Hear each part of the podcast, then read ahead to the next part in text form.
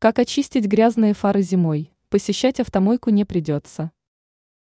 В холодное время года автомобильная светотехника может преподнести водителю немало неприятных сюрпризов. Например, зимой часто дает о себе знать такая неприятность, как запотевание фар. Кроме того, светотехника быстро загрязняется. И это объясняется большим количеством реагентов на дорогах. Как вернуть чистоту фарам? На первый взгляд, избежать очередного посещения автомойки невозможно. Однако автомобилист вполне может добиться нужного результата без мытья всей машины, а также без риска появления корки льда.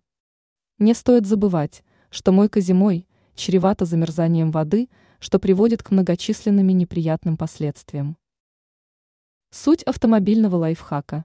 На помощь владельцу транспортного средства придет зубная паста. Нужно выдавить немного средства из тюбика на чистую тряпочку.